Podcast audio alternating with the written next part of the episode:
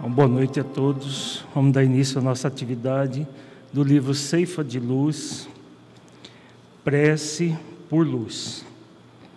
Senhor, no limiar deste livro, estamos em oração, rogando-te mais luz por acréscimo de misericórdia.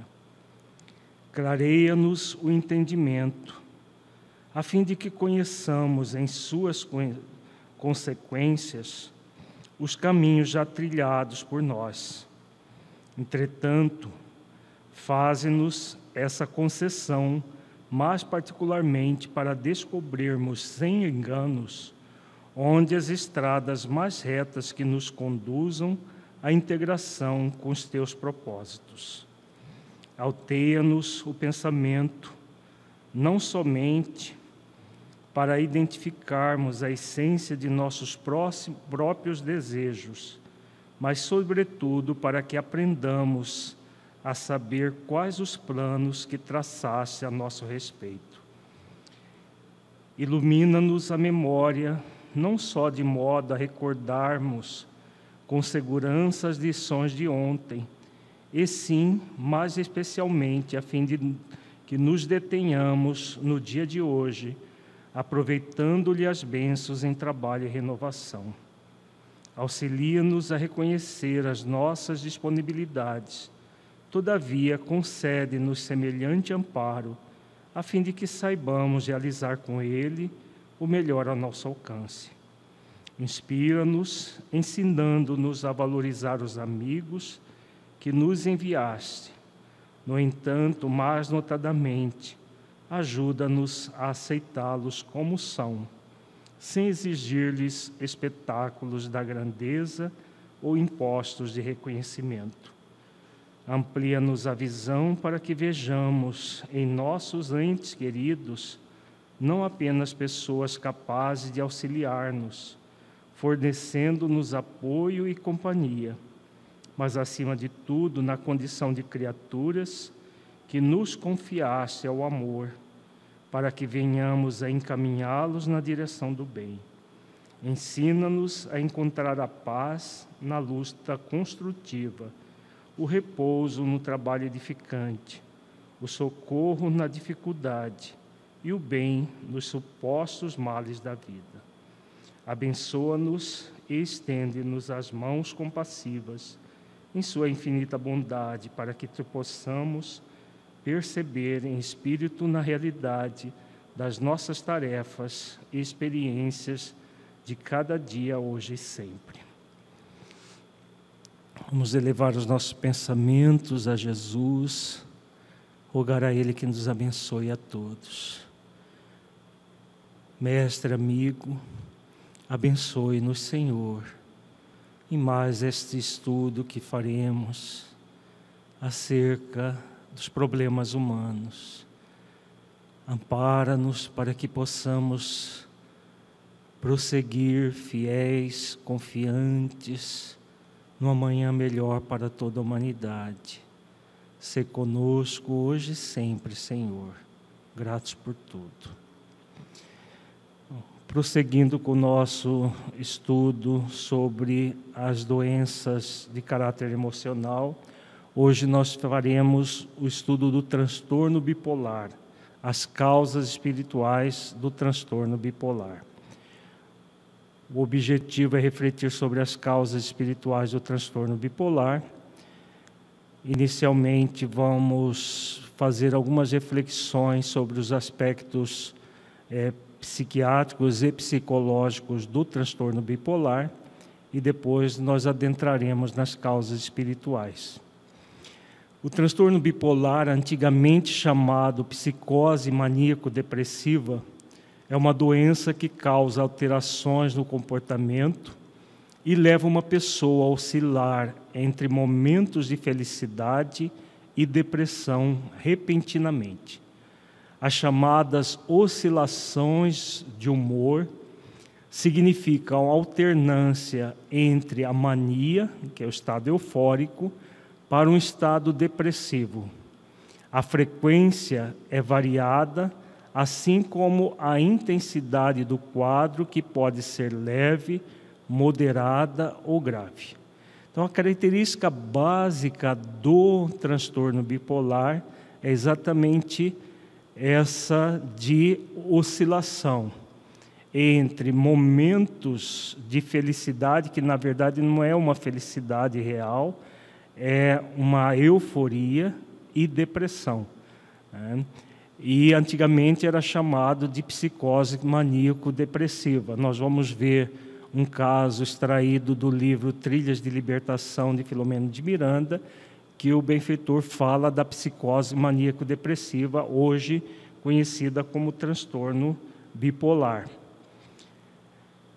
A pessoa manifesta estados de humor variados, que podem ser extremamente enérgicos, conhecido como episódios maníacos, ou muito tristes e sem energia, fase depressiva.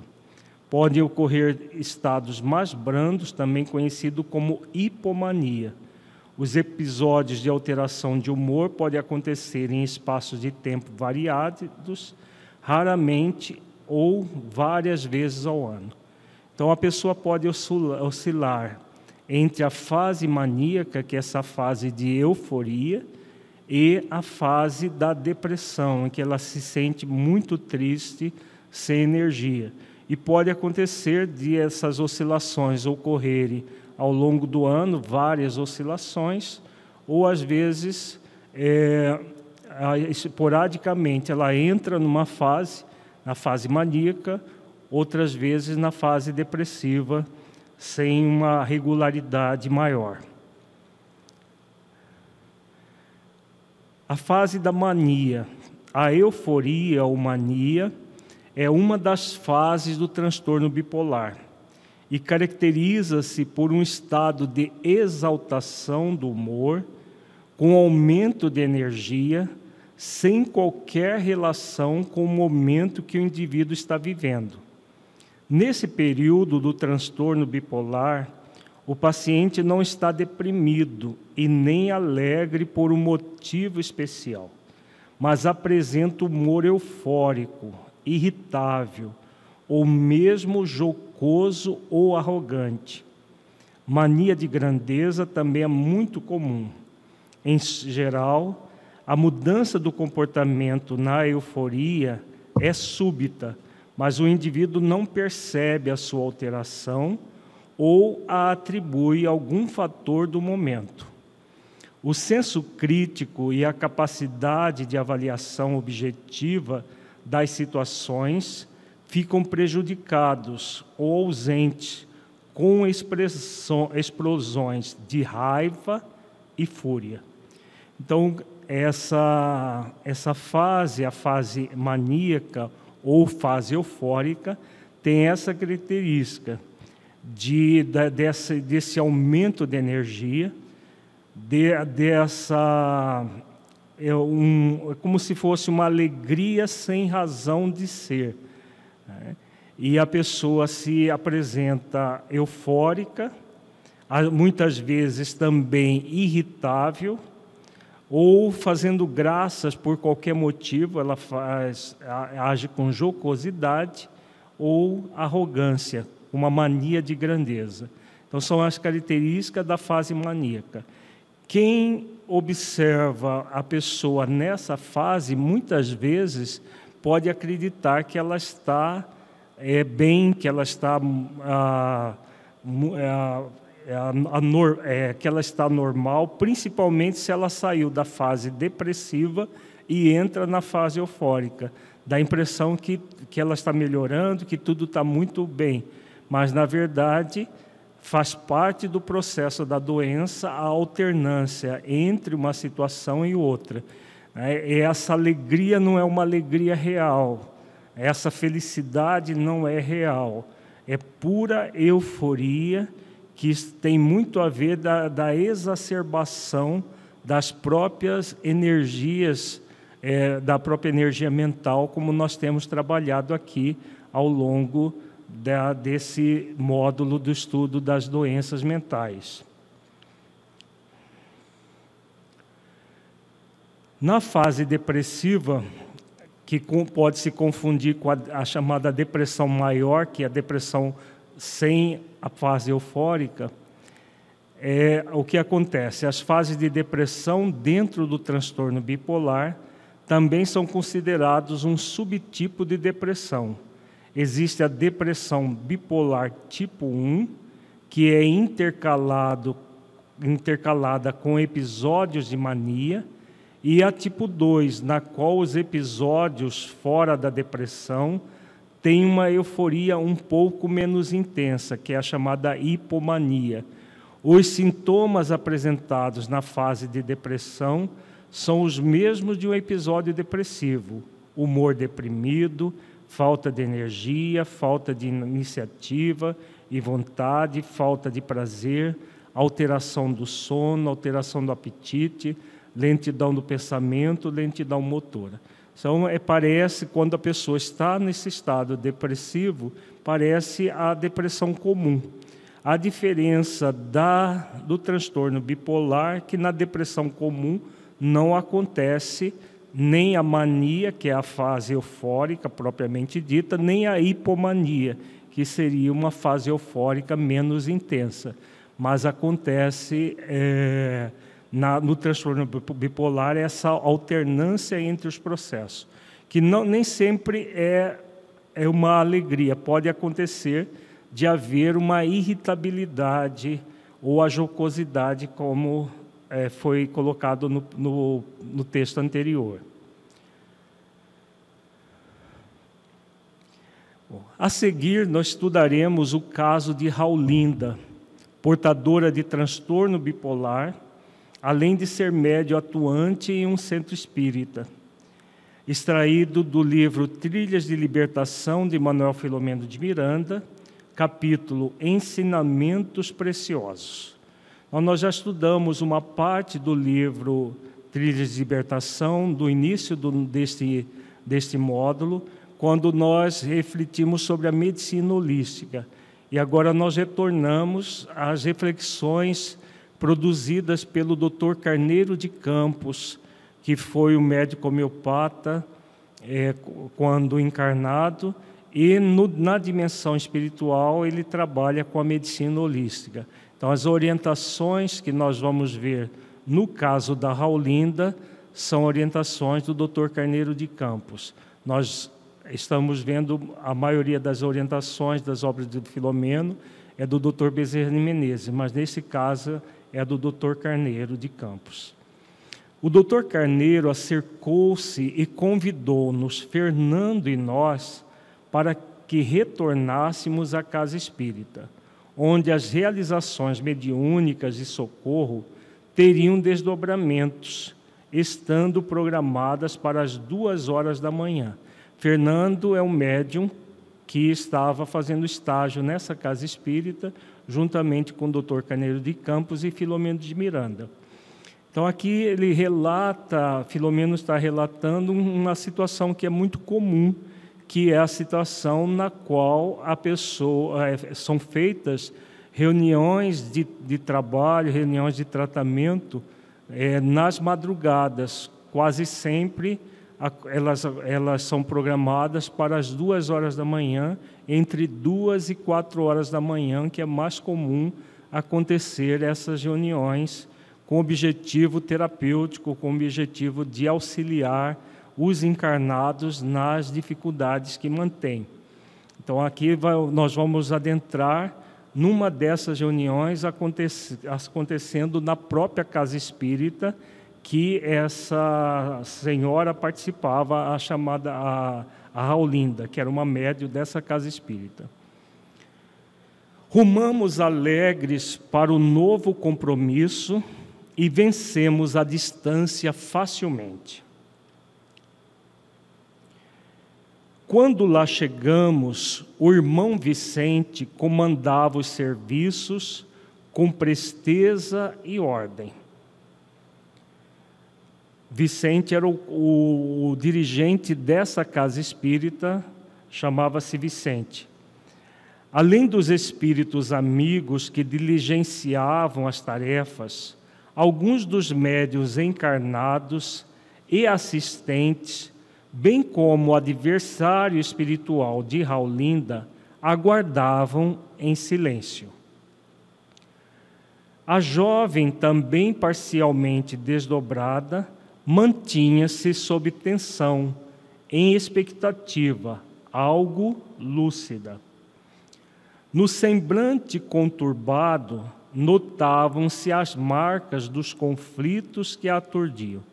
Então, a Raulinda era uma médium dessa casa espírita, mas ela vivia num, num processo obsessivo, e além do processo obsessivo, ela era portadora do transtorno bipolar e também da, de um processo chamado de histeria, uma outra doença mental.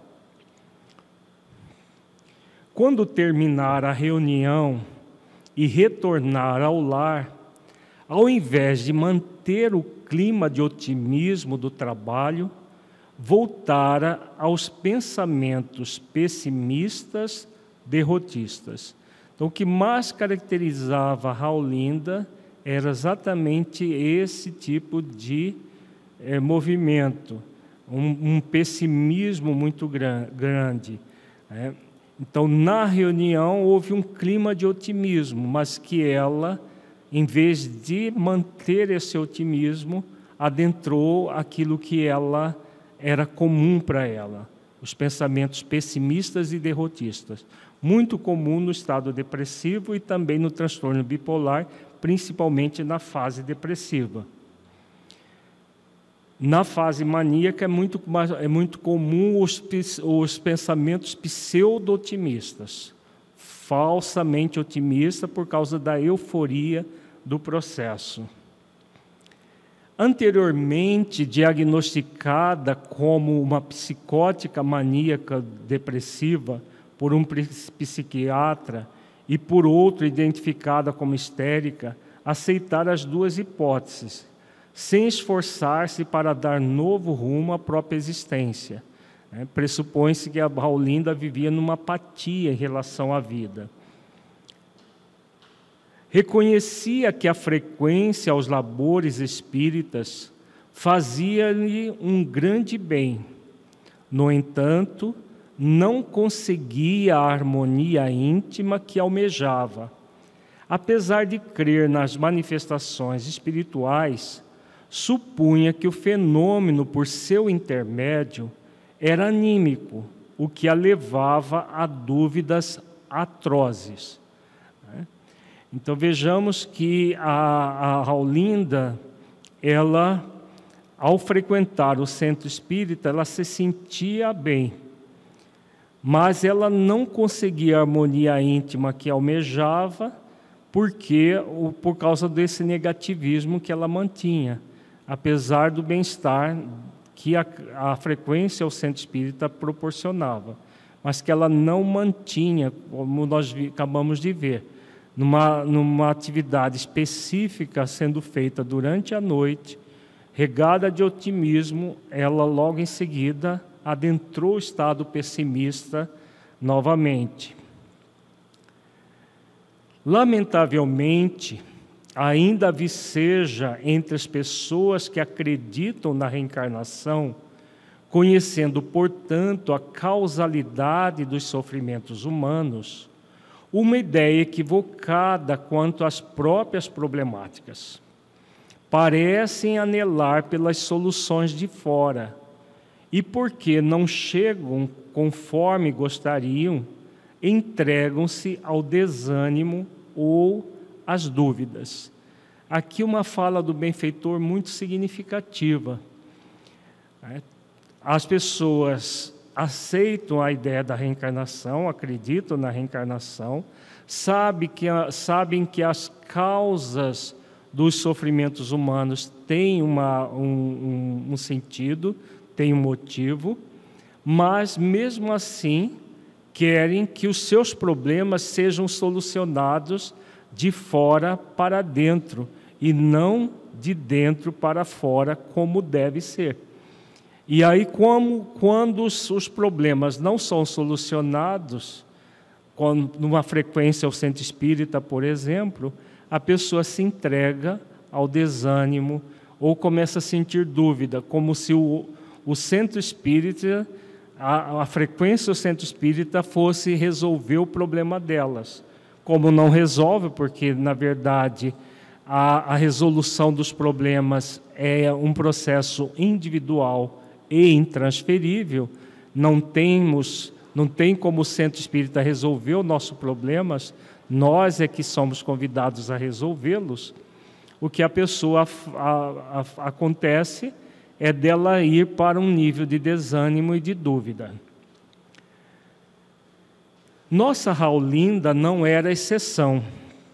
Esperava que o espiritismo lhe resolvesse o problema da saúde, saúde emocional. Ele brindasse um companheiro fiel, amoroso para sempre. Sonho esse, aliás, acalentado por muitas pessoas de sexo feminino, como do masculino, no sentido inverso, resolvendo-lhes a questão basilar de afetividade. Vejamos que ela tinha uma visão bastante infantil da frequência ao centro espírita.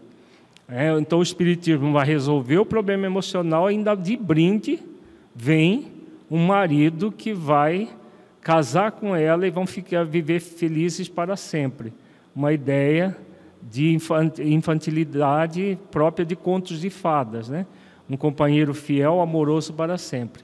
E o benfeitor aqui diz que muitas pessoas buscam o centro espírita com esse objetivo, fazendo, é, elas buscam, tanto do sexo masculino quanto do feminino, É, acreditando que os, no centro espírita, com a doutrina espírita, os seus problemas vão ser resolvidos e, além disso, vão encontrar um parceiro ideal para o casamento para toda a eternidade. Acercando-nos da moça, o doutor Carneiro de Campos comentou: sem dúvida, como decorrência de atitude atitudes levianas do pretérito, nossa paciente apresenta algumas síndromes do fenômeno histérico associado ao transtorno psicótico maníaco depressivo. Então, ela tinha duas doenças mentais, a histeria, o fenômeno histérico, e o transtorno psicótico maníaco depressivo, hoje conhecido como transtorno bipolar. Esse termo está em desuso, porque, na verdade, não é uma psicose propriamente dita. É um transtorno neurótico bipolar, que alterna, como nós vimos inicialmente, euforia e depressão. E qual a causa? Novamente, nós encontramos aqui as atitudes levianas do passado, né? Como nós estamos vendo em todos os casos de doenças mentais que nós vimos até agora, as causas são anteriores, as causas são processos de leviandade do espírito que, é, defraudando a lei maior, especialmente a lei de amor, justiça e caridade, acabam por produzir todo um, um processo de... toda essa carga mental, emocional desequilibrada que desencadeia, de acordo com a predisposição de cada pessoa, a patologia, a doença que ela vai, é, vai apresentar. Nós já vimos os casos de esquizofrenia, de autismo, e agora estamos vendo no transtorno bipolar que o processo é, é muito semelhante, mas por que que a pessoa, cada pessoa vai desenvolver uma doença? Isso varia de acordo com a predisposição da pessoa e também com a intensidade dos crimes praticados, das, das leviandades praticadas.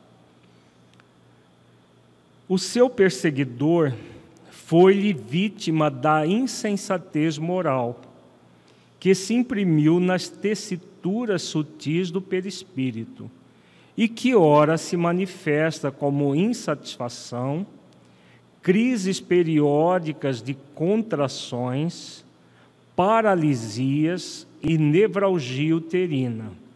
O fenômeno fisiológico está intimamente ligado ao distúrbio psicológico, derivado da consciência de culpa.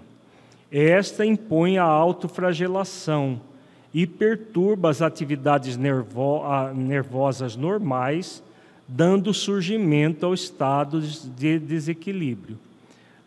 Então, novamente, aqui nós temos a causa mais profunda, que é, no caso, ela tinha o processo do transtorno bipolar, da histeria e o, o fenômeno obsessivo simultaneamente.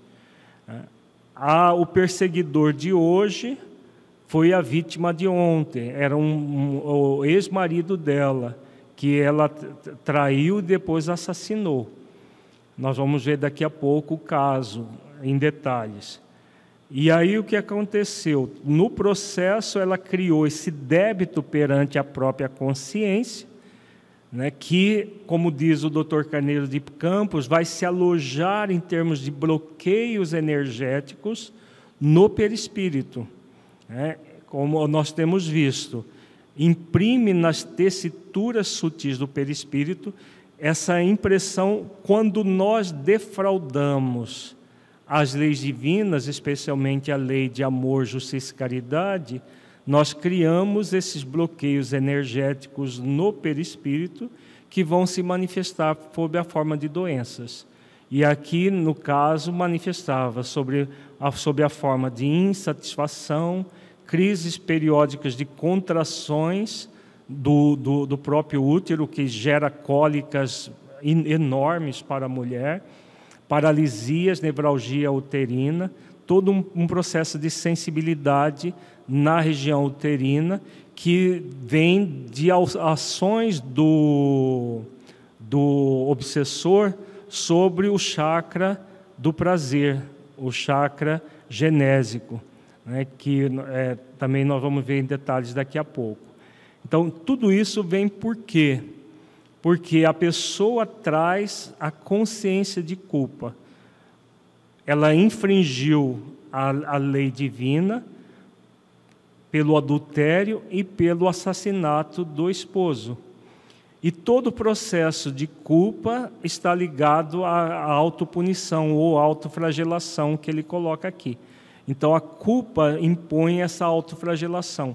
A doença vem como um processo de autopunição, como nós temos visto. Todas as doenças mentais que nós vimos até agora são processos autopunitivos do espírito que, por, em algum momento, defrauda, afronta as leis divinas. Então, isso, a, a, a autopunição perturba as atividades nervosas normais, dando surgimento aos estados de desequilíbrio. Conforme a intensidade, conforme a predisposição, vai se manifestar de, de, em forma de diferentes doenças. Desde doenças mais graves, como as esquizofrenias, que nós já vimos, até doenças como o transtorno bipolar, a chamada psicose maníaco-depressiva e outros processos de doenças mentais. Tem pergunta isso, ele da internet? Ainda não, né? Do ponto de vista médico, a opinião mais antiga a respeito da histeria pertence a Freud, como recordamos que a considerava como de referência às emoções sexuais que estão recalcadas no subconsciente desde a infância, procurando ressurgir, assim dando lugar à satisfação substitutas das anormais impelidas pelo eu. Então, é, na verdade, o eu aqui é a mesma coisa que o ego. Freud falava que o processo da histeria vinha desde a infância, mas como que pode uma criança ter um, um transtorno ligado à questão da sexualidade sem ter uma razão aparente, né? Na verdade, é porque essa criança, ela é um espírito adulto reencarnado momentaneamente como criança. A Raulinda trazia esses distúrbios na área sexual, na área uterina, desde, desde, desde a infância, realmente. Mas por quê? Era um espírito que cometeu crimes nessa área genésica e agora estava... É, recebendo de volta aquilo que ela, tinha, ela mesma tinha produzido. Né? Pergunta, por favor. Rede Amigo Espírita, Luísa Medeiros. A pessoa nasce com a predestinação de ser assim? Se a pessoa nasce com a predestinação, não. Nós estamos, temos visto que a doença mental ela é fruto de um processo de autopunição. Ninguém é predestinado a se autopunir. A autopunição é uma escolha. A pessoa é convidada a assumir o arrependimento, a expiação e a reparação, que são os mecanismos divinos. A autopunição é um mecanismo humano, contrário às leis divinas, inclusive. A pessoa continua contrariando a lei de amor, justiça e caridade. Ela não está agindo com amor, justiça e caridade com ela mesma. No caso da Raulinda, ela não agiu com amor, com justiça, com caridade, com o esposo. E agora ela estava agindo com desamor, com injustiça e com descaridade com ela mesma. Então, a, na autopunição acontece isso. Ninguém nasce predestinado à autopunição. Mas o espírito, é, o espírito preguiçoso moralmente, ele prefere a autopunição do que fazer esforço de transformação. Na verdade, acreditando que com a autopunição ele está é, resgatando os débitos. Na verdade, não está. Ele está aprofundando os débitos, como nós vimos nos encontros anteriores nas outras doenças. Charcot, por sua vez, estudou-a detidamente, chegando à conclusão, hoje não aceitas por algumas escolas, após observações de Babinski e outros, que demonstraram ser a histeria o resultado de sugestões provocadas ou autossugestões, denominado tais fenômenos como pitiatismo. Outros estudiosos ainda, como Dupré, afirmam que a histeria está muito vinculada à mitomania, enquanto os professores Janet e Claude, e Claude asseveram que a mesma não passa de uma crise de nervos banal. Outros mais, como o doutor Desuart, conferem-lhe uma base fisiológica. Aqui é um, são dados históricos de como a medicina via esses fenômenos. Não vamos entrar em detalhes, porque é muito complexo. Aí ele continua dizendo, o importante é verificarmos que todas as teorias abrem espaço para os conflitos que remontam à reencarnação, que os nobres cientistas não estudaram. Se o conflito histérico dorme no subconsciente desde a infância, no conceito de Freud, seria de pensar na possibilidade da sua preexistência ao berço, como herança do espírito para si mesmo. Na hipótese de ser uma sugestão transmitida ou autossugestão, no conceito de Babinski, verificamos que essa sugestão procede do mundo espiritual, da vítima do gravame sofrido. Então vejamos que a dedução do, do, do, do doutor Carneiro de Campos é bem interessante, nós tínhamos já comentado. Bom, se a, a pessoa traz esse conflito desde a infância, é porque ela veio já com isso do passado espiritual. Ela já, como ele diz aqui, é uma herança do espírito para si mesmo. Se ela está vendo uma sugestão, essa sugestão está vindo do espírito obsessor, no caso dos transtornos é, é, obsessivos em conjunto com a própria doença mental.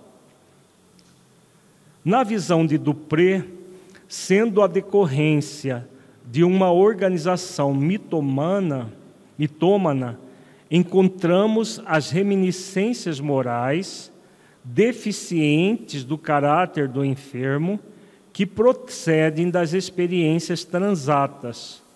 Por fim, ante os conceitos de Janet e Claude, tais crises nervosas são resultados dos conflitos da consciência culpada, e mesmo nos casos de Desuarte e outros que lhe conferem gene fisiológica, o psiquismo é fator preponderante para a sua manifestação. Então vejamos que aqui ele continua refletindo que todos os processos, na verdade, são psíquicos, é decorrente de reminiscências morais da, da de, de deficiência do caráter da pessoa enferma. Nada, nenhuma doença mental surge do nada, é sempre processos de ordem moral que se transformam em doenças. Seja qual for a causa detectada pelos cientistas da medicina, não podemos dissociar o paciente da sua enfermidade.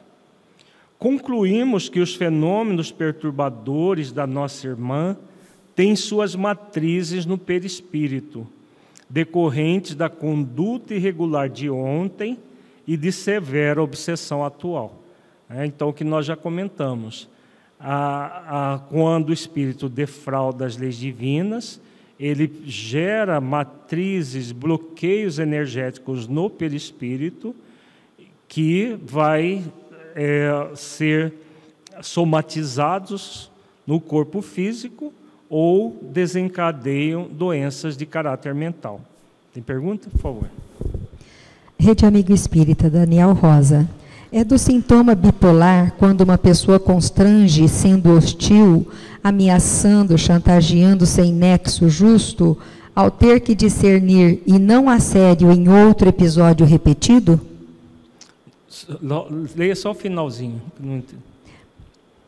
Ameaçando, contagiando sem nexo justo, ao ter que discernir e não assédio em outro episódio repetido? É, não dá, com esse sintoma não dá para a gente afirmar se é um transtorno bipolar ou não. Pode ser a fase eufórica do transtorno bipolar, mas pode ser, por exemplo, uma distimia, pode ser uma ansiedade generalizada, né? Precisaria de, de individualizar o caso para saber ah, um diagnóstico correto. Fiente Play, Luciana Rosa.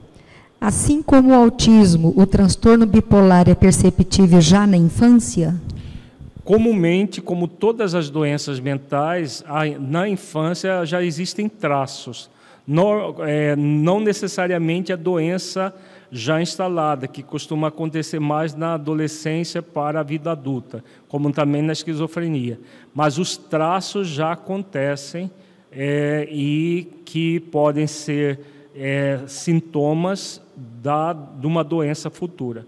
No caso da Raulinda, o mais comum nela era a tristeza, a tristeza bem acentuada que era desde a infância. Somente uma visão holística na área médica, examinando o enfermo como um ser global, espírito, perispírito e matéria, poderá ensejar-lhe uma terapia de profundidade, erradicando as causas preponderantes das enfermidades e dos transtornos de comportamento.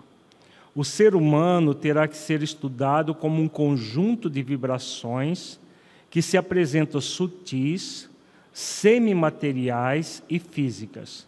A análise de uma parte da sua constituição como matéria ou como espírito apenas será sempre incompleta. Então, o ser humano é um todo, corpo, perispírito e espírito, mente, E, e, e corpo, e o ser espiritual é que comanda tudo. Quando nós analisamos só do ponto de vista material do corpo, seja do cérebro doente, nós vamos ter uma visão incorreta da doença. Se observarmos só o espírito, também vai ser uma observação incorreta, incompleta da doença. Graças à física quântica, a biologia molecular, a psicobiofísica e outras modernas ciências que estudam o ser integral vão tombando as muralhas do materialismo, que cede lugar ao espiritualismo. Diante do universo desaparecem o observador e observado, conforme a equívoca visão da física newtoniana, já que aquele que observa é observado por sua vez. Um não está lá e outro cá. Todos sabem, fazem parte do mesmo conjunto, porquanto um somente passa a existir para o outro quando é percebido, por sua vez também percebendo. Aqui o Carneiro de Campos fala das ciências que têm é, trabalhado muito intensamente em direção a um processo de espiritualidade, de espiritualismo, principalmente a física quântica, que já demonstrou por A mais B que a matéria, na verdade, é energia condensada, que, que tudo é energia, que a própria matéria condensada ela não deixa de ser energia, e tem toda um, uma série de fenômenos que não são explicados pela pura matéria. Então, todas essas ciências, a biologia molecular também, a psicobiofísica, as neurociências vão caminhar gradualmente para uma visão espiritualista da vida, é, fazendo com que essa visão materialista da, da ciência seja fruto do passado. Agora nós vamos adentrar nas questões mais profundas espirituais do passado de Raulinda. Por que que ela estava nesse processo obsessivo e com essas duas doenças mentais? A seguir estudaremos parte do atendimento do espírito que obsidiava Raulinda, o qual tinha sido seu esposo em reencarnação anterior, para saber a causa profunda do transtorno bipolar de hoje. Foi feita uma reunião mediúnica no mundo espiritual, com a presença da própria Raulinda, e o espírito que a obsidiava, aprofundando o estado de doença, aquilo que nós vimos. Em todas as doenças mentais existem fenômenos obsessivos em conjunto com a doença mental. É muito, é, praticamente não existe casos em que a doença mental é exclusiva. Em todos os casos que nós vimos até agora, havia processos obsessivos. Aí aqui já fala do espírito. Amei a desgraçada com devoção, entreguei-lhe a minha vida, que me ofereceu em troca, além do adultério, da traição e do homicídio, desconhecendo-lhe a pusilanimidade, pusilanimidade, confiei e fui traído miseravelmente pela desleal, que me substituía por outros no leito, inclusive pelos servos, que me censuravam às ocultas. Quando me dei conta e ela percebeu minha desconfiança, antes que eu a desmascarasse, tramou e executou a minha morte, envenenando-me. Será que alguém pode avaliar o rio escaldante de lágrimas, de dor e revolta que tenho vertido? É, vejamos que ela não foi flor que se cheira, né? Ela traiu o esposo com os próprios empregados, ele era muito rico, ela se casou com ele por causa da, da riqueza dele, traía com os próprios servos, ela praticamente uma, uma pessoa sexólatra, e, quando ele começou a desconfiar, ela o envenenou, né, assassinando-o. Aqui o diálogo do benfeitor com o espírito. Tem pergunta? Por favor. Fente Play, Paulo Ricardo. As doenças mentais aparecem em que idade da vida? Pode, pode tratar espiritualmente? Se aparece em qual idade, isso varia conforme a cada doença. Não existe uma, uma regra. Pode ser mais cedo ou mais tarde. As depressões costumam já, desde a infância, já ter problemas. Transtorno bipolar também. E pode Dan o quê? Daniel, pode ser tratado espiritualmente? Não exclusivamente espiritualmente. Como nós vimos, as doenças mentais têm o componente obsessivo. Então, o componente obsessivo deve ser tratado no centro espírita. O componente da doença com psiquiatras e psicoterapeutas. Daniel Vicente, quais sinais podem indicar que um transtorno bipolar tem como causa uma obsessão e não apenas uma origem orgânica? Na verdade, não se separa uma coisa da outra, aquilo que nós acabamos de ver. O processo de análise é holístico, então não dá para separar. A, a, a, a obsessão está gerando o transtorno bipolar, ou o transtorno bipolar é acompanhado da obsessão, é uma coisa só. né? Comumente a obsessão em conjunto com a doença. Se uma surgiu primeiro do que o outro, o que importa é o fenômeno da doença e da obsessão em simultâneo que deve merecer o tratamento. E o tratamento maior, como nós temos visto, é a melhoria da conduta moral do paciente, tanto no processo obsessivo quanto na própria doença, qualquer que ela seja. Tá? Vamos ver agora a fala do benfeitor espiritual conversando com o espírito. Não lhe desconhecemos o sofrimento, e por isso aqui nos encontramos, realizando uma tentativa de reverter o seu caudaloso curso. Até este momento, desde que a reencontrou, tem-se-lhe transformado em algoz, lentamente dominando-lhe a área do discernimento e agindo no seu centro genésico, molestando-a, enfermando-a. Sabemos que ninguém escapa da correção quando erra. Não é necessário, porém, que outrem se lhe faça cobrador, tornando-se candidato, por sua vez, a futuras reparações. Cada qual imprime na consciência os próprios atos e as leis se encarregam de trabalhar a retificação dos incursos em seus estatutos. Então, houve essa tentativa de auxílio do Espírito para que ele eh, concordasse em perdoar a antiga esposa. Ele estava, eh, a influência dele produzia todo um processo ligado à, à, à chamada histeria e o próprio processo do transtorno bipolar. As matrizes estavam nela, mas ele, ele estimulava essas matrizes. E aí o benfeitor diz, ninguém escapa da correção quando erra. Não precisa haver o, o processo do desforço, da vingança, para que a pessoa entre em correção. Mas dificilmente o espírito aceita essas, essa, essas orientações. Foi o, o que aconteceu. Ele não aceitou a, a orientação, não aceitou perdoar e continuou obsidiando. No outro capítulo do livro, ele, nós vamos ver o desfecho dessa história. Apesar da tentativa da psicoterapia espiritual, o ex-esposo não a perdoou e continuou obsidiando. No capítulo Ocorrência Grave, Filomeno de Miranda relata o desfecho do caso de Raulinda. Visitemos a nossa querida irmã Raulinda. O trânsito da casa espírita até a residência da médium, instável e duvidosa, sucedeu em tranquila reflexão de nós ambos.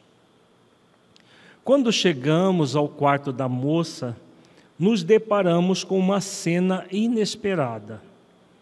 Tomada de compulsivo pranto, apresentava-se agitada, envolta em densas vibrações de sensualidade. O seu adversário desencarnado agredia-a com inusitada violência, blasfemando, acusando-a. O irmão Vicente, que certamente conhecia a longa trajetória de ambos litigantes, explicou-nos. Então vejamos o que está acontecendo. A Raulinda estava ali, chorando, e o adversário espiritual, o ex-esposo, É, agredindo ela com uma violência maior do que a normal. Agora vejamos por que que está acontecendo isso. Conforme já conversamos, Raulinda debate-se no conflito em torno de sua problemática de saúde, buscando entender-lhe a gênese, se de natureza fisiológica ou mediúnica. Tratando-se com um esculápio de formação moral vulgar, este incutiu-lhe na mente que a sua enfermidade possui raízes histéricas e que somente através do relacionamento sexual poderia ser solucionada. Vejamos, ela, ela tinha uma informação, uma deturpação dos conceitos sobre mediunidade, sobre a, a própria vida, acreditando que o processo dele, dela podia ser mediúnica. Tinha dúvida se era mediúnico, na verdade não é mediúnico, na verdade era um processo obsessivo, o processo da doença, que tem, tem uma, uma matriz fisiológica, mas é muito mais psíquica. E aí busca um psiquiatra de formação moral vulgar, como diz o benfeitor, que recomenda para ela relações sexuais. Hoje é muito comum dentro dessa área da psicologia, da psiquiatria, as pessoas, os, os terapeutas, entre aspas, indicam para as pessoas relações sexuais, indicam adultério, para apimentar a relação, para melhorar a relação, indicam adultério, indicam coisas absurdas. Agora, o, absurdo, o maior absurdo não foi a, só a indicação da relação sexual. Vamos, vamos adiante. Acostumado à sedução e percebendo a insegurança, a inquietação da cliente, vem encaminhando todas as conversações nesse sentido, candidatando-se ele próprio à solução.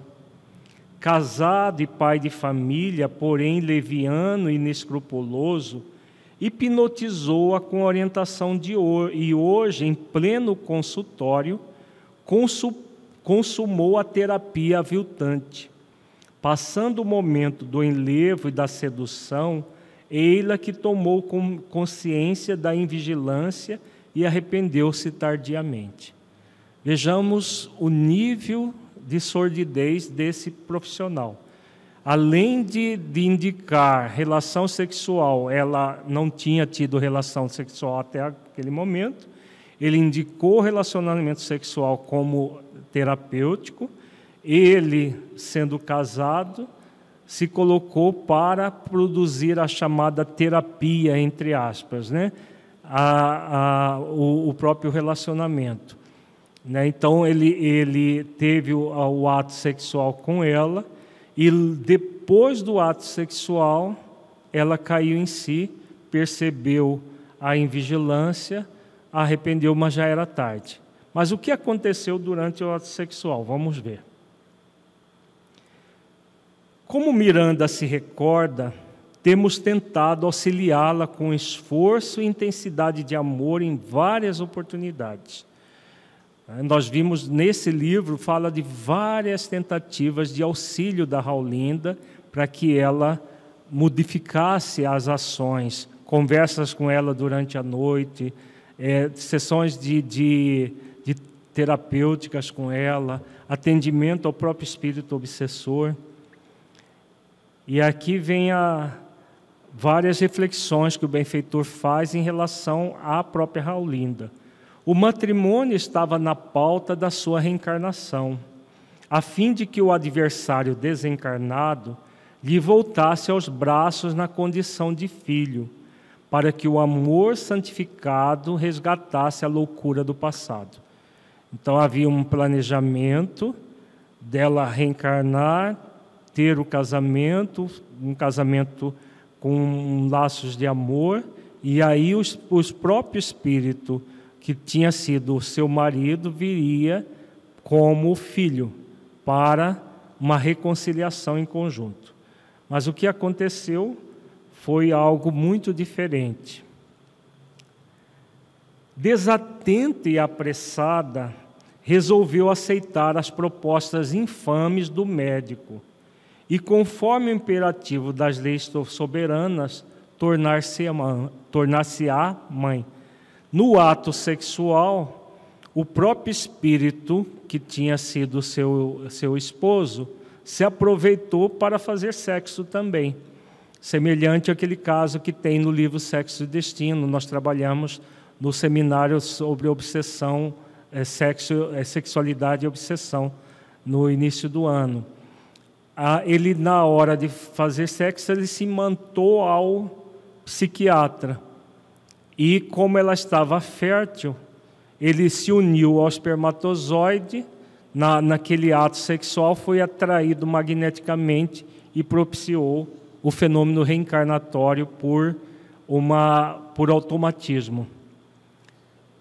coibido pelo inesperado e atraído pelo fenômeno biológico da fecundação, o seu inimigo percebe que se encontra já irmanado ao ovo, em razão de haver se vinculado ao gameta masculino mediante o processo automático do renascimento.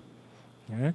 Vejamos que havia uma programação dele renascer através dela, mas no futuro, com o processo de reconciliação, com todo programado.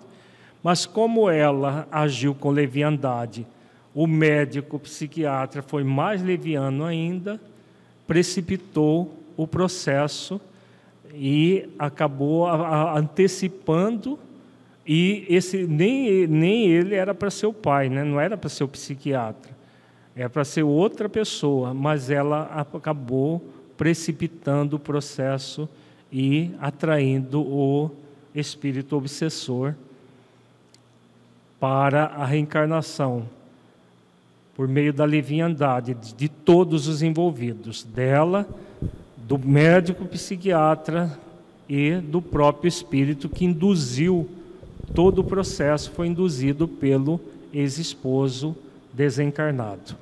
Tem mais perguntas? FEENTE Play, Luciana Rosa. O médium que tem o transtorno bipolar pode participar da mesa mediúnica como médium? Se tiver controlado, sim, não há nenhum problema. Havendo, ah, se ele está em, em tratamento, está a, a controlada a doença, não há problema nenhum.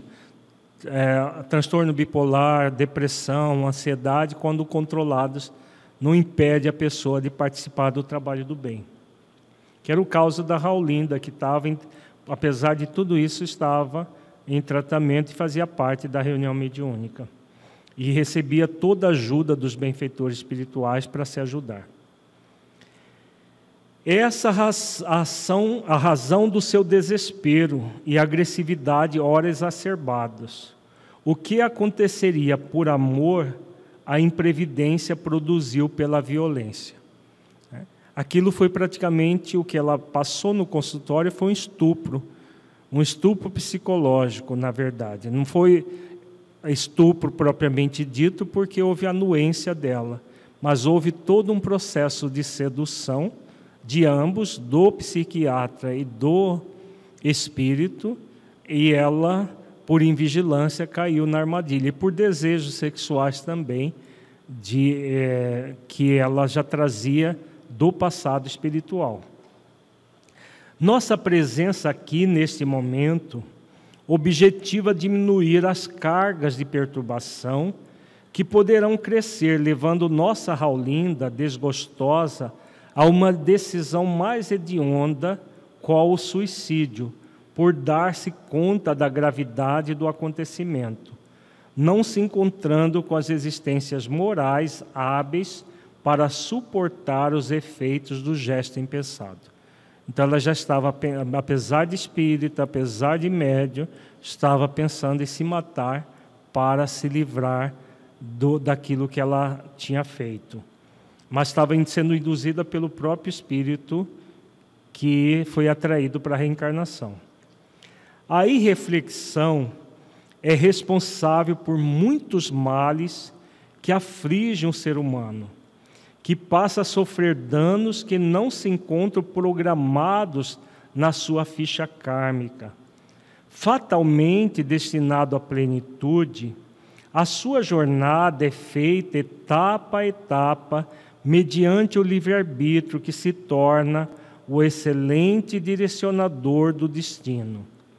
Quando a opção é correta, acelera a marcha, e quando é equivocada, retarda, aprendendo pela metodologia da reeducação a discernir o que deve fazer e como realizá-lo, passando a agir com acerto. Não obstante, quando gera dificuldades para si mesmo, sofrendo-as com resignação e amor, elas se tornam, se lhe tornam elementos vitais para a libertação. Vejamos que a orientação muito profunda aqui, né? Muitas vezes a, a, a, as pessoas dizem que aquilo que elas passam elas tinham que passar. Aqui está muito claro, ó. A irreflexão é responsável por muitos males que aflige o ser humano, que passa a sofrer danos que não se encontram programados na sua ficha kármica. É o que aconteceu com a Raulinda. Ela não estava no programa dela ser mãe solteira, porque o médico psiquiatra não ia assumir o filho dela, né? É, esse, esses dados aqui é, é, são referências à década de setenta do século passado. Nem exames de D N A nessa época tinha para comprovar filiação, paternidade e tudo mais. Então, é, não estava no previsto para ela isso, mas por irresponsabilidade dela mesma, ela acabou contra, é, passando, tendo que passar por essa experiência. Como o benfeitor diz, todos nós temos uma fatalidade na nossa vida: chegar à plenitude.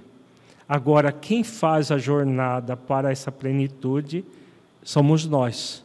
E aí entra um fator fundamental, que é o livre-arbítrio, que se torna excelente direcionador do destino. Então, o livre-arbítrio vai fazer com que nós cheguemos na plenitude, na felicidade, mais rápido ou menos rápido, né? A opção correta acelera a marcha. A equivocada retarda a marcha de chegar nessa plenitude. Quando o espírito, por invigilância, assume algo que não estava no programa, ele tem a opção de aceitar com resignação e amor aquilo que ele fez. A Raulinda está demonstrando aqui um processo de rebeldia muito grande diante da vida. Por quê? Apesar da invigilância dela, gerou aquilo, mas ela continuava num processo de invigilância. Porque aquilo que ela já, já tinha sido consumado, não tinha como mudar. Então, só cabe, depois que um erro foi cometido, acolher o erro, aprender com ele e buscar repará-lo, que, na verdade, ela estava aqui já pensando em se matar, né? Já é, tentando fugir da experiência que ela mesma criou, né? Por isso o benfeitor fala, né? É, da, da, da resignação e amor quando a pessoa gera dificuldades para ela mesma. Foi o caso dela, ela gerou dificuldades para ela mesma que não estava no seu programa reencarnatório. Se fosse mais dócil, mais vigilante, mais atenta, não precisaria passar por isso. Mas já que ela tinha, criou aquilo, o convite é transformar aquela situação de dificuldade numa oportunidade de crescimento interior. E aí o benfeitor continua: Raulinda, deixando-se fragilizar pela dúvida em torno das questões espirituais, estimulada pelo passado à preservação das paixões primitivas, permitiu-se tombar na cilada da insensatez. Então, ela já trazia uma, uma tendência à sexualidade desregrada, que veio, inclusive, da causa dela assassinar, trair o esposo com os próprios empregados da, da casa e assassiná-lo. Então, ela trazia matrizes no nível da, da, das subpersonalidades na personalidade atual, atual. Desejosa de fazer sexo, o psiquiatra se aproveitou e ela veio a conceber durante o primeiro ato sexual dela, já veio a engravidar. Então, o que, que aconteceu? Devido a, aos desejos que ela trazia, a todos os processos espirituais, ela caiu na cilada do próprio espírito obsessor, que também caiu na cilada, porque acabou reencarnando a contragosto. A ilusão do prazer sexual, no entanto, sem o amor que lhe dá harmonia, é qual incêndio voraz, sempre fugaz e destruidor. O ser desperta dele, insatisfeito, sob a carga de os efeitos que lhe cumpre. Então, conduzir amargando reflexões e, às vezes, revolta contra si mesmo. Então, é a, a questão do, do prazer sexual pelo prazer, sem o amor que lhe dá harmonia. Como o benfeitor diz, é incêndio voraz, sempre fugaz e destruidor. Depois de passar pela experiência, o ser desperta dele insatisfeito. E é o que aconteceu com a Raulinda. Ela passou pela experiência sexual, por uma sedução do próprio psiquiatra no consultório dele, e depois, logo em seguida, já caiu em si, se arrependeu, mas já era tarde.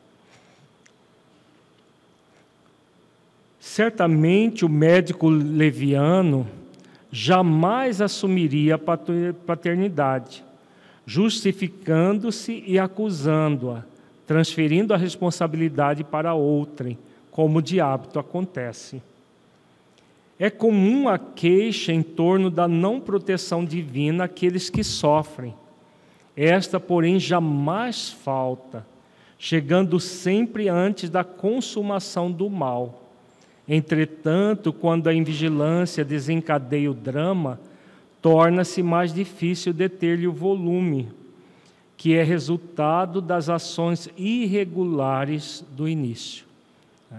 Então, aqui uma, uma assertiva muito interessante do benfeitor. Todos aqueles que queixam da falta da proteção divina, na verdade, é porque agiram com invigilância. A proteção existe, agora não existe a violência com relação ao livre-arbítrio. Deus não vai proteger, nos proteger de nós mesmos violentando o nosso livre-arbítrio. Então, o que aconteceu com ela? A proteção veio antes da consumação do mal. Tentou-se auxiliá-la desdobrada do corpo, buscando, fazendo com que ela assumisse uma postura otimista frente à vida. Ela continuou pessimista, continuou tendo dúvidas, foi buscar um psiquiatra materialista, provavelmente de, de visão freudiana da vida, que vê tudo na questão sexual, e, além disso, pela leviandade dele, já tentando é, a seduzi-la para levar vantagem naquilo tudo. Isso tudo foi antevisto pelos benfeitores que a tentaram ajudar, mas ela simplesmente ignorou tudo e continuou invigilante. Tá? Pergunta? Eric Meneghini. Podemos dizer que as duas maiores virtudes a serem desenvolvidas são a resignação e o amor? Ah, principalmente o amor, a humildade, a mansidão, o sentimento de aprendiz. A resignação é uma virtude filha dessas outras, para que faz com que nós vejamos a vida de um, um ângulo mais, é, mais é, com mais mansuetude, com mais mansidão, com mais humildade. Mais alguma? Não. Não. O caso Raulinda encaixa-se na tese da proteção superior.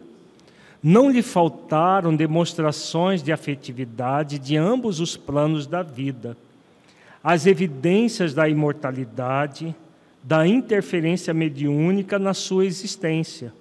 Optou, no entanto, espontaneamente, pelo sinuoso caminho de sofr- dos sofrimentos, que a poderão beneficiar caso os aceite com elevação moral, mas que não estavam delineados conforme passaria a vivê-los a partir daquele momento.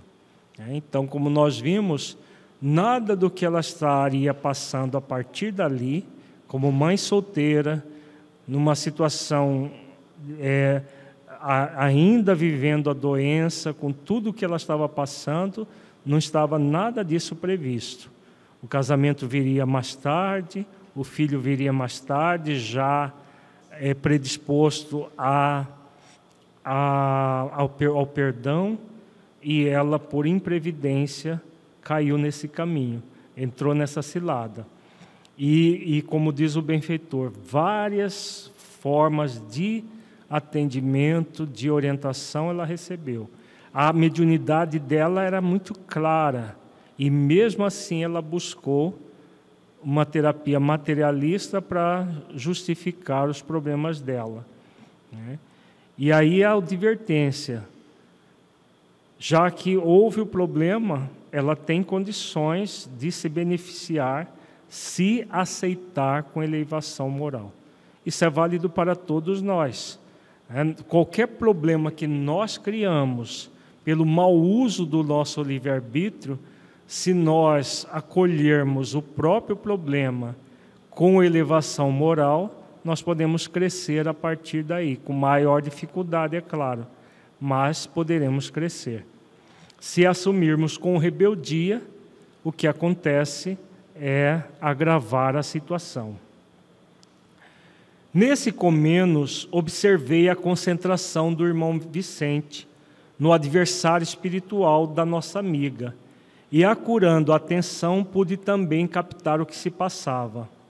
O inimigo, sentindo-se aprisionado pelo zigoto, que dava continuidade ao fenômeno da mitose celular, esbravejava tentando mentalmente romper o vínculo magnético entre ele e o futuro corpo somático, para produzir a anulação da vida física.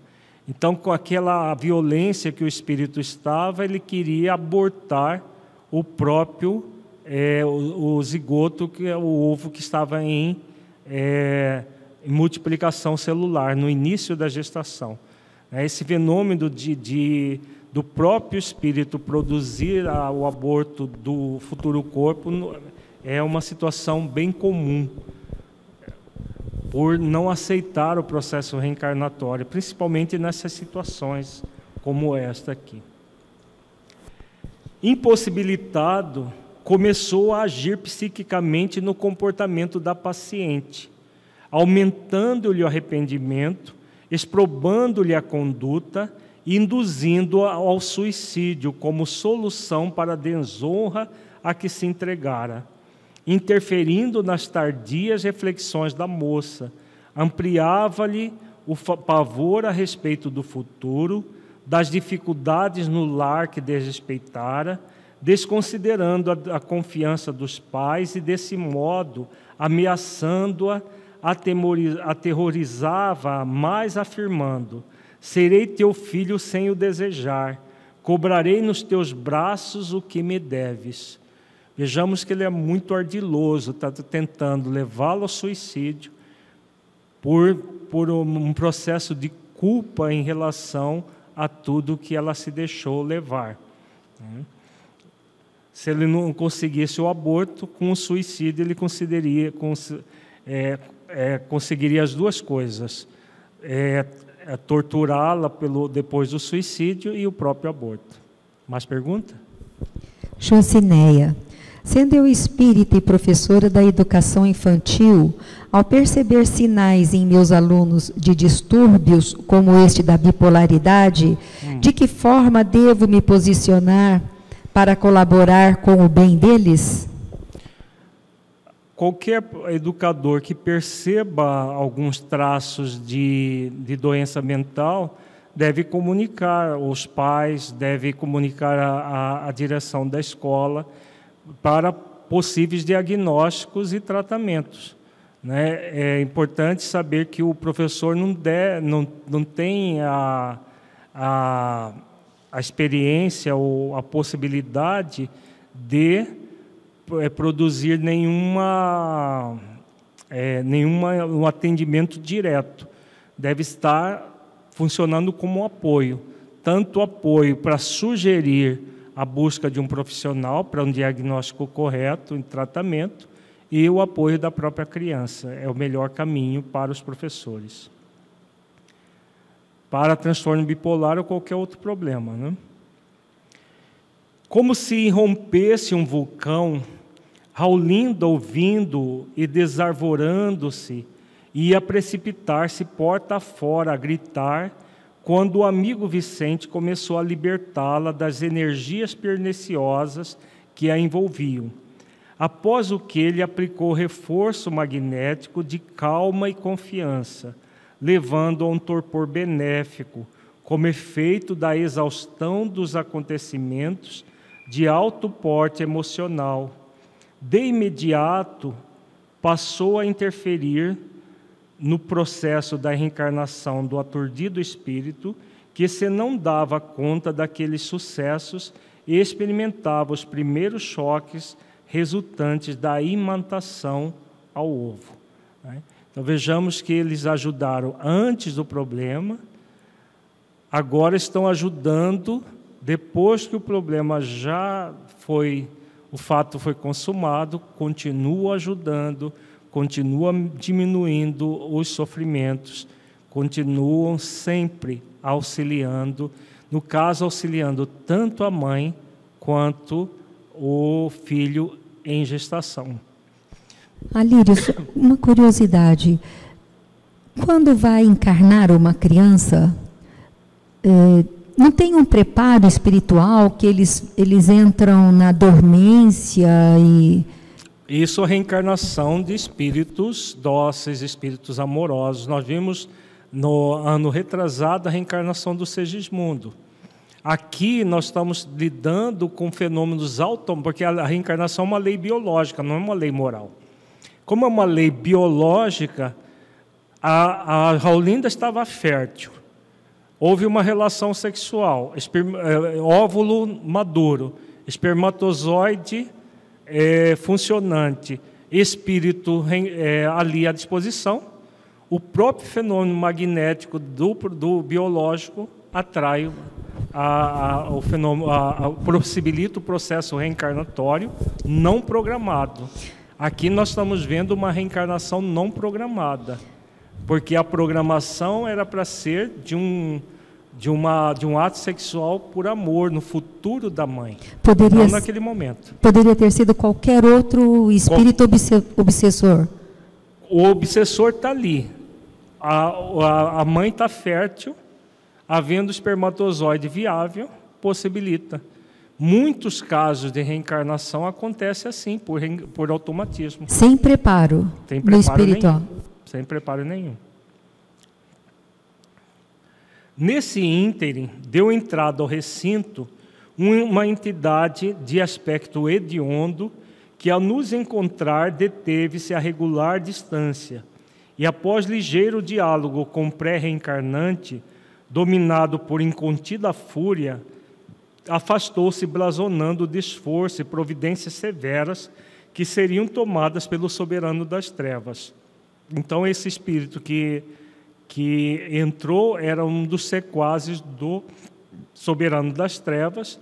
Ele iria providenciar a, a morte do feto. E aí o, o benfeitor, já sabendo disso, é, fortalece o, a ligação do espírito ao corpo. Vamos ver o que ele faz.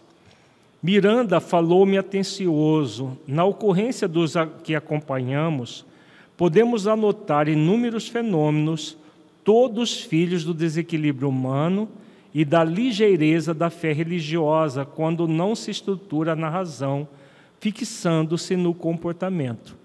Então, é aquilo que a Sueli acabou de perguntar. Por que que acontecem esses processos de reencarnação não programadas?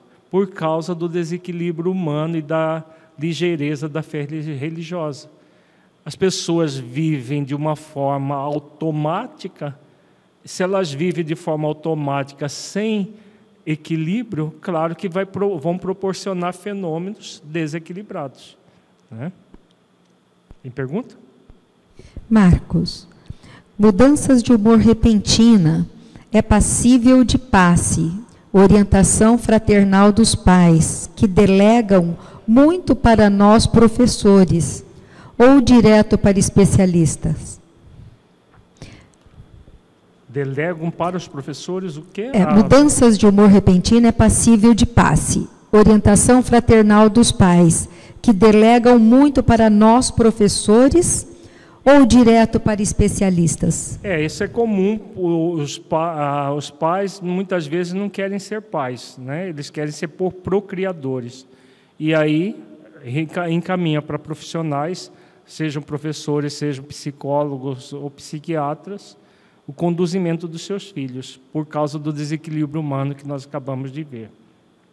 Hoje, muito comum, infelizmente. Não pretendemos, com isso, censurar a conduta da nossa Raulinda. Os nossos comentários objetivam propiciar-nos reflexões profundas. De início, desde os momentos que precederam a sua opção pela autoentrega ao desfrutador inescrupuloso, a nossa amiga não recorreu à oração, à comunhão com Deus, tornando-se acessível à inspiração superior. Vejamos que ela caiu numa cilada, porque ela, em momento algum, essa, ela fez uma oração, ela, mesmo médio, frequentando o centro espírita, frequentando uma reunião mediúnica, ela não se lembrou de orar, ela entrou no processo da sedução, desejo sexual, e praticamente se deixou levar pelo é, psiquiatra inescrupuloso.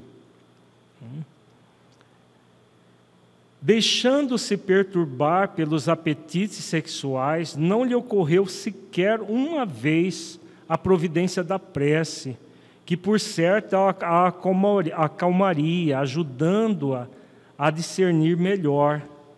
Continuando o desalinho do comportamento mental, mesmo arrependida, não pensou no recurso da comunhão psíquica com o Pai, o que facilitou na faixa vibratória em que permaneceu a presença do adversário, estimulando-a, por sua vez, sendo vítima da própria trama. Vejamos que ela não orou antes do processo, engravidou, continuou sem elevar o pensamento, sem se ligar aos aspectos espirituais, sendo médio e com todo o conhecimento teórico da doutrina. Isso é muito comum entre nós espíritas, que muitas vezes não nos lembramos da, de nos conectar é, na vertical da vida com Deus por meio da oração. E aí, claro, por essa invigilância e falta de oração, os processos de ordem espiritual acontecem com muito mais intensidade. A oração faculta claridade mental, ampliando a capacidade do entendimento e acalmando as ansiedades do coração.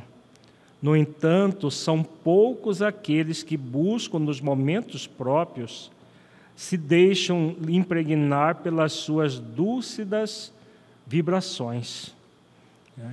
Então, é o que nós acabamos de falar, são poucos aqueles ainda, mesmo com conhecimento espiritual, os recursos da oração para se libertar das questões emocionais, mentais.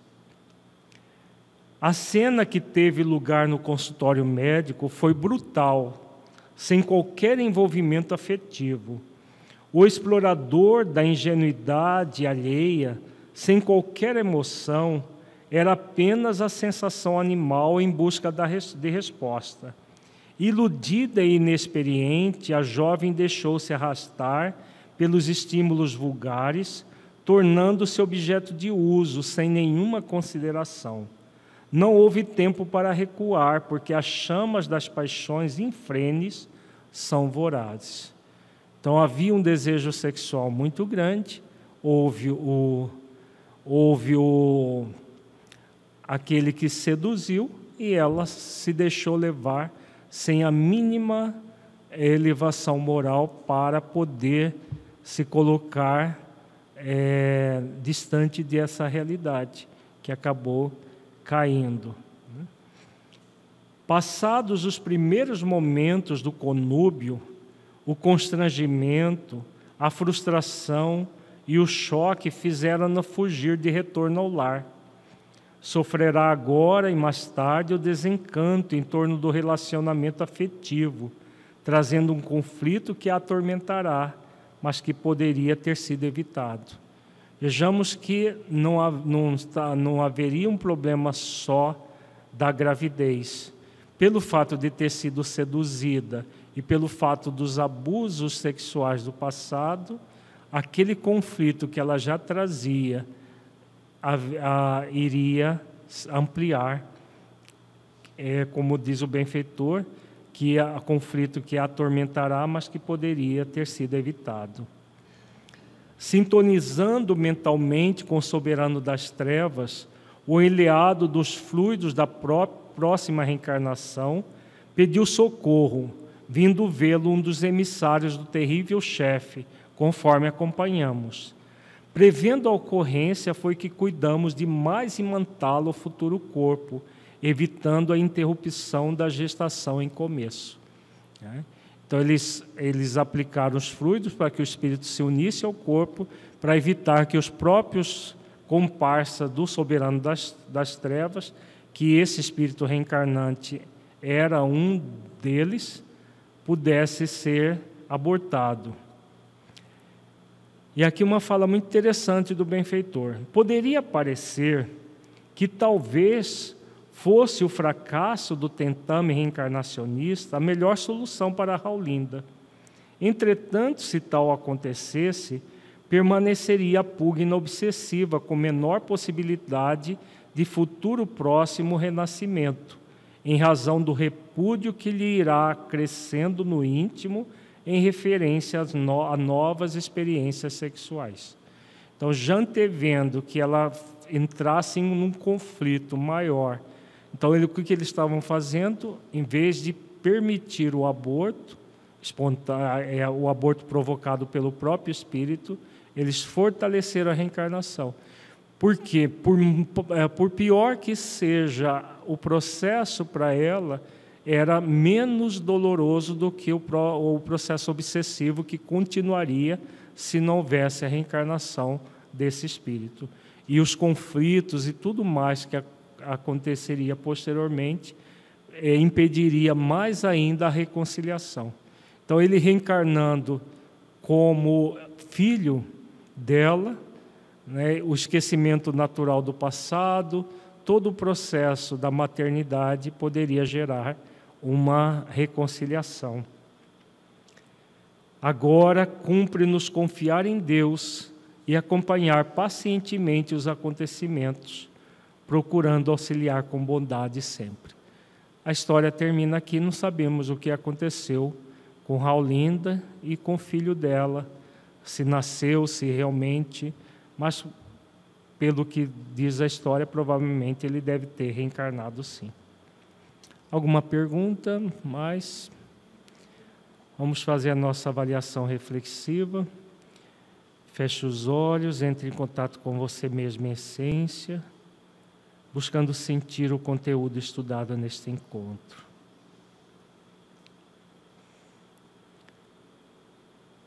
Do conteúdo que você entendeu que se aplique à sua vida.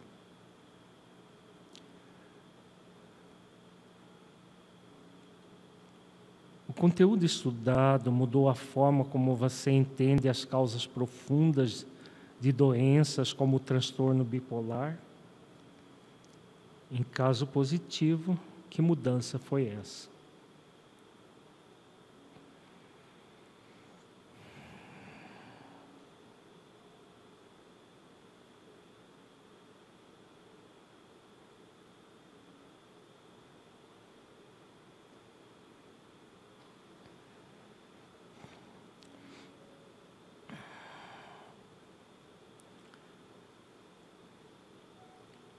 Neste encontro, refletimos sobre a importância dos valores espirituais para a saúde da mente, bem como as ações egóicas, egoísticas e egocêntricas para se criar doenças como o transtorno bipolar. Como você avalia essa questão em sua vida? Existe uma disposição em você para realizar os esforços morais fundamentais para o desenvolvimento das virtudes, e, consequentemente, ser mais saudável mental e fisicamente?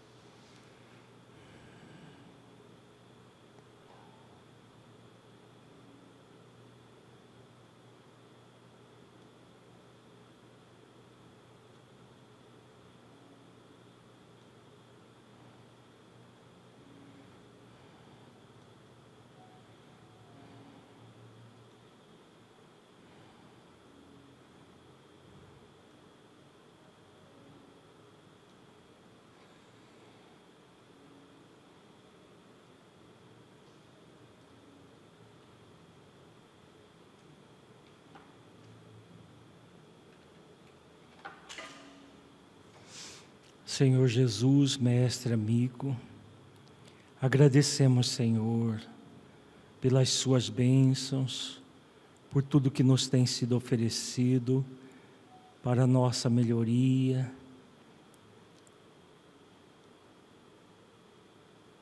Pelas bênçãos de podermos, a partir dos erros de nossos irmãos, irmãs relatadas nessas obras, aprendermos a como agir, evitando esses mesmos erros. Ampara-nos, Senhor, para que possamos prosseguir, conscientes e confiantes, no amanhã melhor para toda a humanidade. Sê conosco, hoje e sempre, gratos por tudo. Uma boa noite a todos. No próximo, próxima terça nós vamos ter encontro, é, um, o estudo reflexivo especial, que faz parte do encontro reflexivo.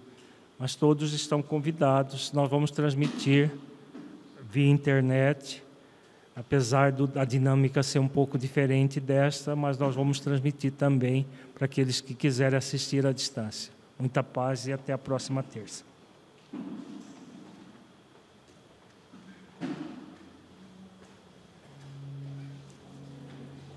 Imagine uma terra árida, com rachaduras, que enfrenta as dificuldades da seca há muito tempo. Este é o nosso mundo hoje, passando por momentos desafiadores. Notícias vindas de todas as partes nos mostram tragédias, sofrimento, tristeza. Ao nos depararmos com este cenário, o convite é um só: cultivarmos o sentimento de compaixão. Percebendo que não é possível resolver por completo as dores do mundo, mas que, por outro lado, não a devemos ignorar. Podemos e devemos fazer aquilo que está ao nosso alcance: cuidar dessa terra. Por isso, a Federação Espírita do Estado de Mato Grosso promove constantemente seminários, cursos, encontros e momentos de convivência que abordam temas que afligem toda a humanidade e, por meio dos ensinamentos de Jesus, auxilia a desenvolvermos o melhor de nós em cada situação. Por isso, produzimos conteúdos que tratam em profundidade e à luz da imortalidade da alma de temas como ansiedade, depressão, suicídio, alcoolismo, drogadição, para todo aquele que se dispõe a buscar uma nova e melhor forma de lidar com as questões da vida, pensada além das circunstâncias, tudo a partir da autoconsciência e do amor. Ah, sempre o amor! Nos colocamos a serviço de Deus, seguindo o caminho deixado pelo Cristo e nos esforçando dia a dia para a construção da fraternidade. O que fazemos ainda é pouco. Mas sabe, Madre Teresa dizia que o que ela fazia também era pouco. Dizia que esse pouco era uma gota num oceano, mas que sem aquela gota, o oceano seria menor. É assim que nos sentimos, como uma gota, transformando aquela terra seca num oceano. Gota que, quando encontra água, reverbera suavemente, construindo uma onda de paz, capaz de diminuir a sede de tantos corações carentes e sedentos da água viva do Evangelho. Podemos sim fazer muito mais, porém, não sozinhos. Contamos com mais gotas que nos ajudem a construir uma nova realidade. Nossa gota é a propagação do conteúdo espírita, mas essa propagação depende de condições favoráveis. Por isso, queremos te dizer que ainda há muito espaço nesse oceano. Nesse mundo sedento de sentido, nós somos uma gota. E você também pode ser. Contribuindo financeiramente, você auxilia na ampliação do trabalho doutrinário realizado pela FEENTE, que se sustenta por doações. Para se tornar uma gota do bem, basta entrar no site feente ponto org ponto br e escolher uma das opções de contribuição mensal. Para mais informações, entre em contato conosco. Sigamos juntos, preenchendo o oceano da vida com gotas do bem. Uma iniciativa da Federação Espírita do Estado de Mato Grosso.